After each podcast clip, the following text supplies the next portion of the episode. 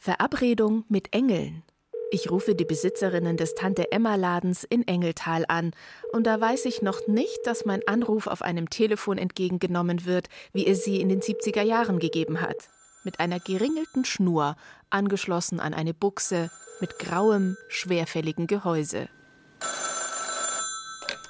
Dieses Telefon wird mich am nächsten Tag in meine Kindheit katapultieren. Aber nicht nur das. Im Tante-Emma-Laden im mittelfränkischen Engeltal treffe ich die Seniorchefin, die ihrem Namen alle Ehre macht. Ich bin auch noch eine Emma. Da, schau aus am Kassenzettel. Ich bin eine echte. Emma Schunk hat mit ihrem Mann 1954 das Geschäft eröffnet. Drei Läden gab es da schon im Ort. Sie waren der vierte. Die Leute waren nicht so anspruchsvoll wie jetzt. Es hat ja auch nicht so viele Sachen gegeben, wie es jetzt gibt. Ne? Muss man auch sagen. Wir hatten jetzt im Dezember mal einen Gurken gehabt. Die Leute haben auch kein Geld gehabt, wie es halt da war nach dem Krieg. Wir haben auch Textilien gehabt. Wolle haben wir gehabt und Fahrraden, Knöpfe, so Hausgebrauchssachen halt. Ne? Die Bevölkerungszahl ist heute in etwa die gleiche wie in den 50er Jahren in Engeltal. Von den vier Läden ist aber nur der eine übrig geblieben. Wie wir aufgemacht haben, da war ja nichts verpackt. Ob das Salz, Nudeln, alles war offen. Was damals selbstverständlich war, wird heute in Unverpacktläden wieder modern. Emma Schunk ist inzwischen 84 und hat sich zur Ruhe gesetzt. Sie wohnt aber immer noch im gleichen Haus, über dem Tante-Emma-Laden mit dem roten Sparschild an der Tür und dem Logo mit dem grünen Baum. Die Supermarktkette Spar gibt es längst nicht mehr. Das Schild aber gehört zum nostalgischen Anstrich des Ladens, wie die hohe Waage in Dreiecksform an der frische Theke und die cremefarbene Kaffeemühle. Die Einrichtung, die ist genauso alt wie ich, also 1960 geboren. Natürlich ist es jetzt museumsreif, das ist mir schon alles bewusst und man kann sich schon manchmal ein wenig fühlen wie im Museum. Emmas Tochter Elisabeth Schunk führt den Laden heute. Auch manche Produkte winken nostalgisch aus der Vergangenheit herüber. Gerade jetzt die Maggi Ravioli, also das haben wir als Kind ja auch schon gegessen. Wenn ich jetzt da den Benstop Kakao sehe, auch so wie früher. Mein Enkelkind hat einen Kaufladen und da habe ich jetzt neulich so Päckchen entdeckt in dem Kaufladen, identisch mit dem, was ich habe. Ich finde es schon irgendwie schon süß. Spülmaschinen Daps oder Salz? Äh, Daps. Daps. Elisabeth Schunk kennt fast alle ihre Kunden mit Vornamen. Und die kennen sie, seit sie klein war. Schließlich war der Laden damals sowas wie ihr Kinderzimmer. Sie konnte nicht anders, als ihn weiterführen. Ich kann mir nicht einmal Rücklagen bilden für das, was ich mache. Ne? Dann frage ich mich natürlich immer genau, warum mache ich das? Natürlich, ich bin da geboren, ich bin sogar in dem Haus geboren, ich bin da aufgewachsen. Der Laden hat in meinem Leben schon immer so eine riesengroße Rolle gespielt, auch als Kind. Also es hat sich immer alles um einen Laden gedreht. Und an mir ist halt dann der Laden irgendwie hängen geblieben, weil ich auch hier hängen geblieben bin. Mehr als vier Schritte kann man im Laden nicht gehen, ohne irgendwo anzustoßen. Erstaunlich, was auf so kleinem Raum von 30 Quadratmetern alles Platz hat. Chips, Klopapier, Postkarten. Gibt's vielleicht sogar ein Schulheft? Ja, Schulhefte habe ich nur noch im Schub. Ja, habe ich da. Sogar in Schubladen sind noch Dinge versteckt. Der Tante Emma Laden als Fundgrube, Kramen im Krämerladen.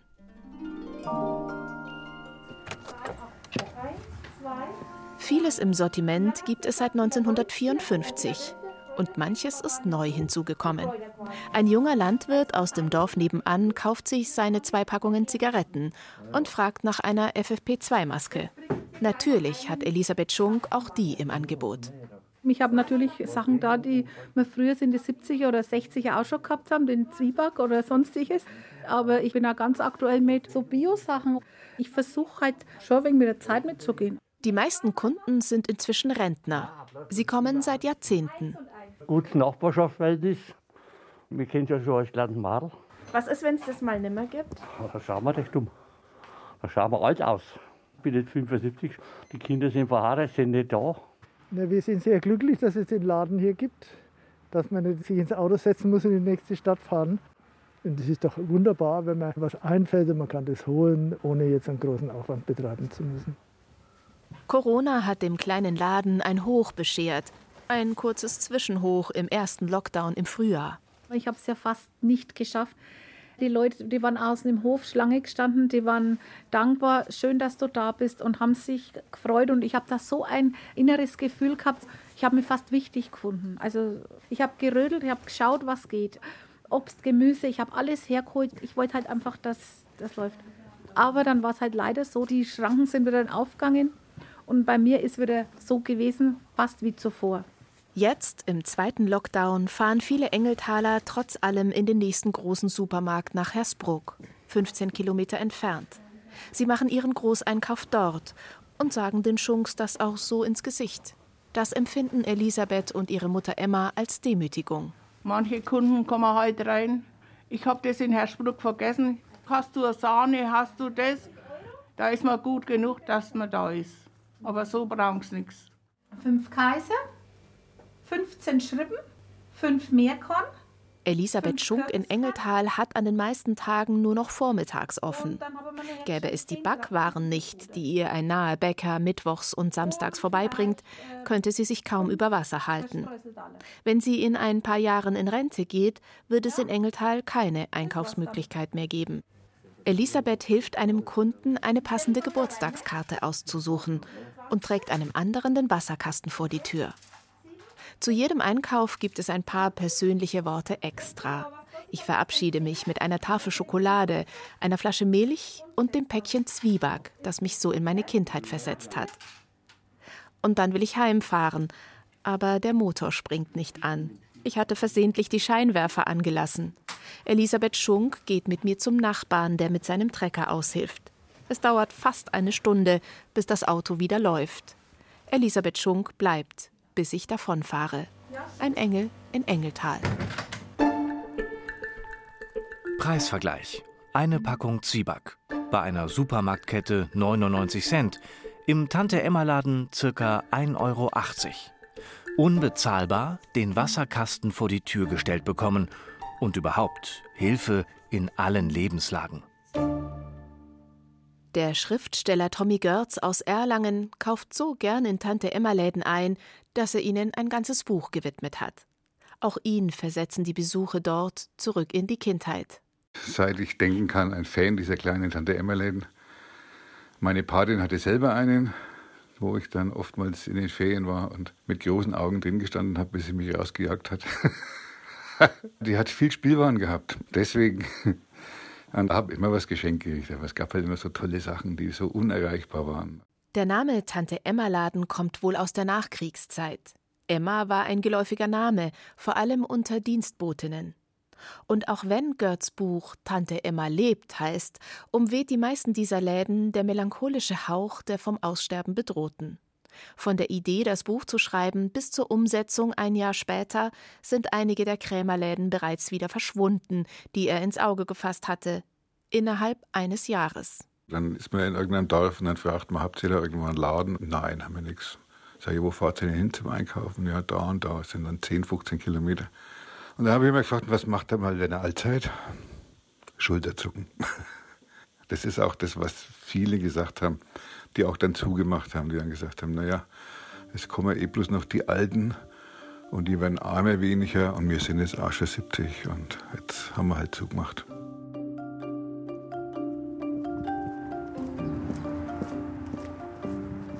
(1920) hat Getränke, Lebensmittel, Obst, Maisch in Fürth das Licht der Welt erblickt. Schon die Fassade versetzt den Besucher in die Zeit vor 100 Jahren. Die Ladentür im rotgrauen Sandsteinhaus hat eine braune Umrandung und weiße Milchglasstreifen. Marika Maisch führt inzwischen den Laden in der vierten Generation. Für sie war es selbstverständlich, ihn eines Tages zu übernehmen. War der gleiche Laden, ein bisschen kleiner. Also hier war das Büro und wir mussten halt als Kinder schon mithelfen. Kartoffeln abbacken, Leergut sortieren, Regale einschlichten, alles, was man halt so kann. Ja, ich wollte eigentlich schon immer weitermachen, ja, doch. Sieben Schritte sind es vom Eingang bis hinten, wo die Kasse steht. Die weiteste Entfernung, die ein Kunde in dem Laden zurücklegen kann. Obwohl der Laden nur 60 Quadratmeter klein ist, braucht es Zeit, um alle Schätze zu entdecken. Der Platz ist höchst effektiv ausgenutzt. Marika Maisch muss Meisterin in Tetris sein, so gut wie sie stapeln kann. Immer am Schlichten, immer am Schlichten. Die Regale reichen fast bis an die Decke und stehen so dicht, dass ich ständig mit dem Mikrofon im Weg herumstehe, wenn jemand vorbei will. Platz ist so ziemlich das Einzige, was dieser Laden nicht hat. Die obligatorische Ravioli-Dose und die Zwiebackpackung entdecke ich auch hier. Worauf es Marika Maisch aber besonders ankommt, Schnäpse aus heimischen Brauereien, ebenso die Biere und vor allem selbstgemachtes, zum Beispiel Fruchtaufstriche in den Geschmäckern Kürbisapfel, Prosecco Traube und Bratapfel. Marmelade, Pesto, Salate, es gibt Matches, wir haben Räucherfisch aus Neustadt von der Fischmanufaktur, wir haben Eierlikör, wir haben Wein. Und dann fällt mein Blick noch auf ein spezielles Regal mit verschiedenen bunten Dosen. Ein unverpackt Regal.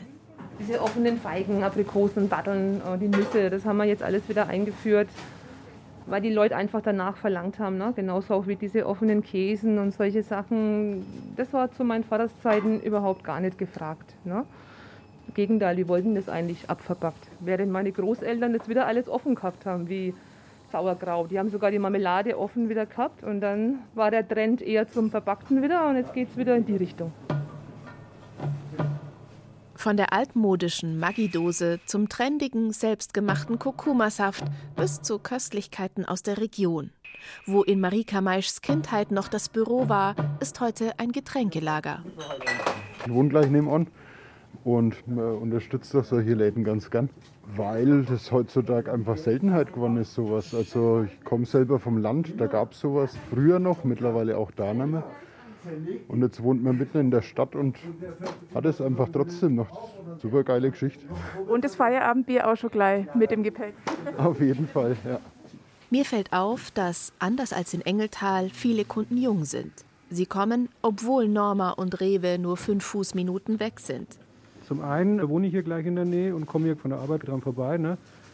Und zum anderen gibt es ja eigentlich so ziemlich alles, was man braucht. Und Marika Malsch bietet mit den selber gemachten Produkten auch etwas an, was Discounter und große Supermarktketten nicht im Angebot haben.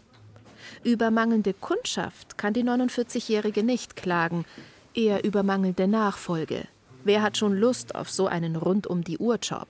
Schauen Sie, meine Mädels, die wollen jetzt auch nicht mehr. Ne? Da gibt es einfach keine Nachfolger mehr. Und es gibt kein Personal auch nicht. Und es wird einem nicht immer leicht gemacht, es wird eigentlich immer schwerer. Sagt's und öffnet dem nächsten Kunden die Tür. Extra-Service eben. Preisvergleich. Eine Dose Ravioli. Bei einer Supermarktkette 1,99 Euro. Im Tante-Emma-Laden 2,29 Euro. Unbezahlbar eine Extrawurst in Auftrag geben mit Kreativ- und Selbermachbonus. Tommy Görz, Autor des Buches Tante Emma lebt, hat nicht nur von klein auf ein Fable für die kleinen Läden, er hat sogar seine Frau in einem kennengelernt. Es war Liebe auf den ersten Blick am Naturkosttresen. Das ist ja ein sozialer Treffpunkt auch. Und das ist den meisten Leuten nicht bewusst. Es hat sich so eine Mentalität breit gemacht. Wenn einer einen Laden betreibt, dann ist es sein eigenes Risiko. Damit habe ich überhaupt nichts zu tun und ich kaufe da, wo es am günstigsten ist. Und wenn der wegen teuer ist, kaufe ich es da nicht, dann ist der selber schuld. Und dass man für das Erlebnis, das ist ja für soziale Gefüge, dass das einem ruhig einmal zwei, drei Cent wert sein kann, das ist den meisten nicht bewusst.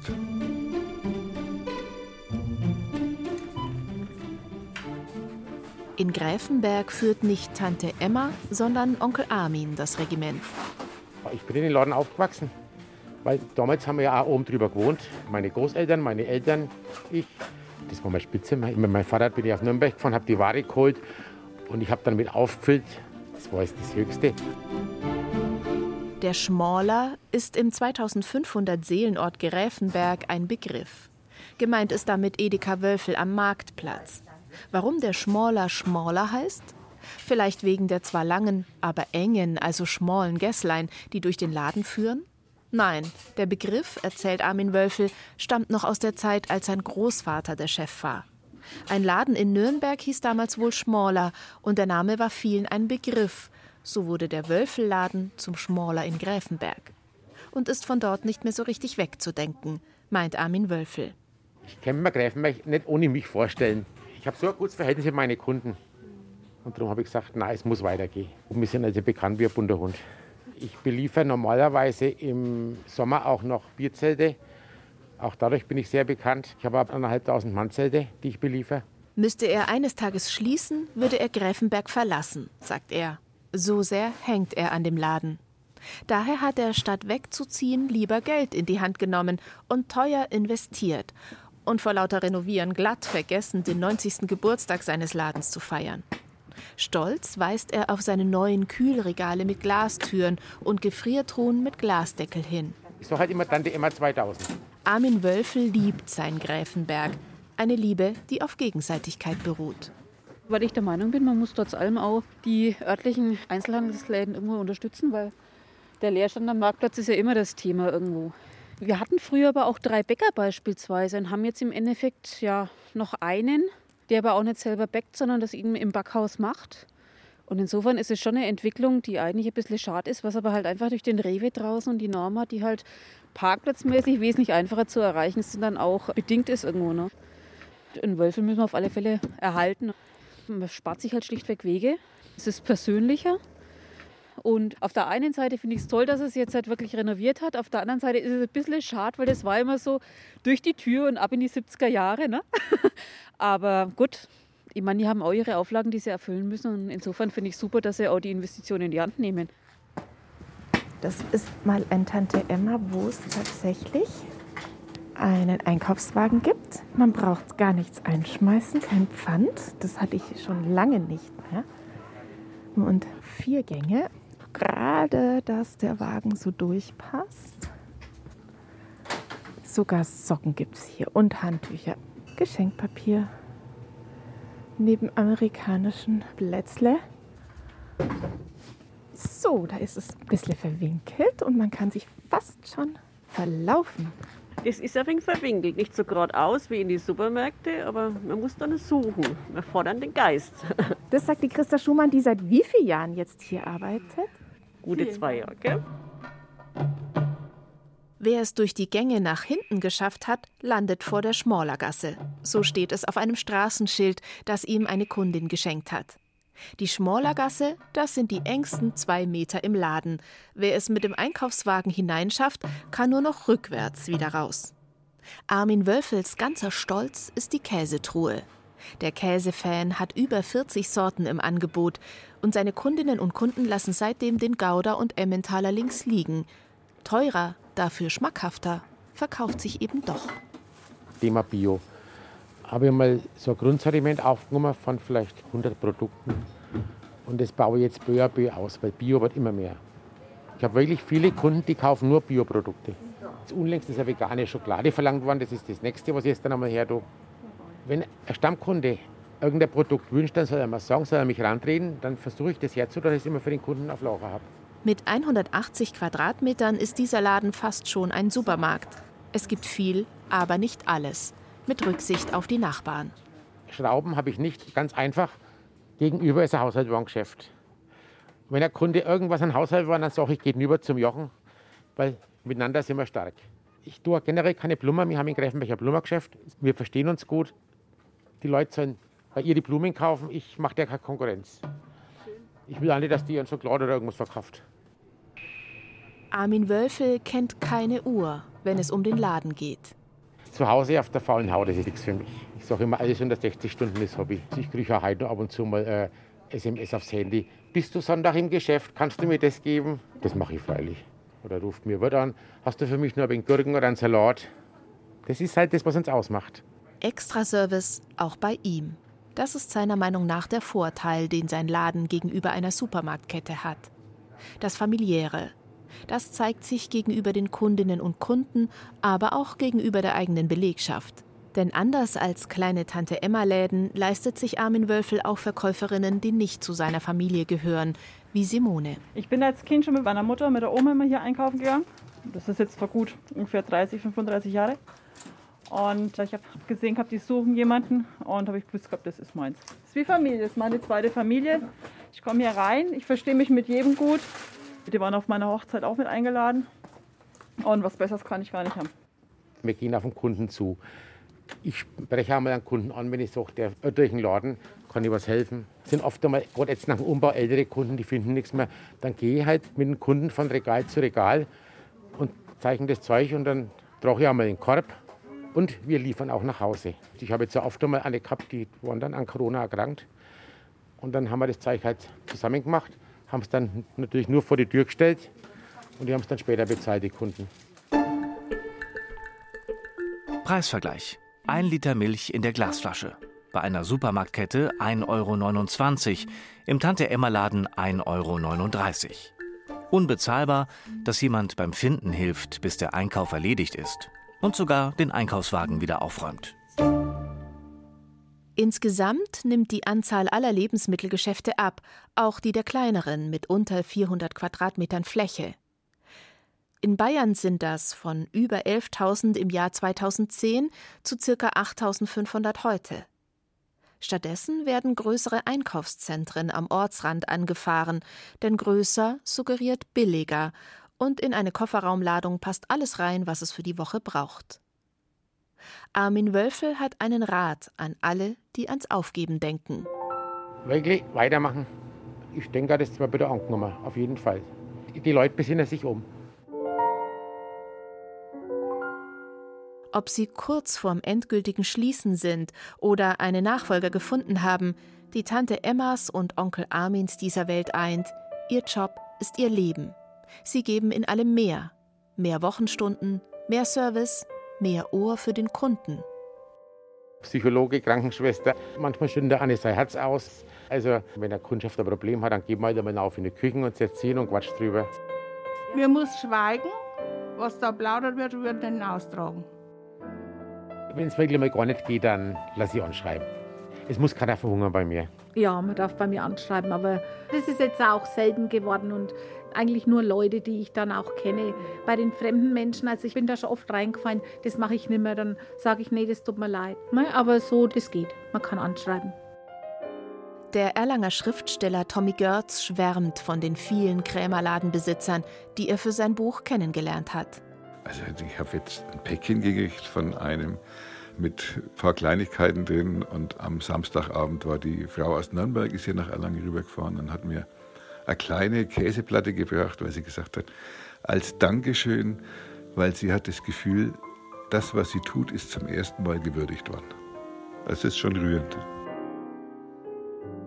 15 Krämerläden stellt Tommy Görz in seinem Buch Tante Emma lebt vor. Nur ein einziger von ihnen wird sicher weitermachen. Und wenn es sie mal gar nicht mehr gibt? Ach, dann fehlt uns in vielen Orten einfach die Herzenswärme. So ein Zentrum für die Seele.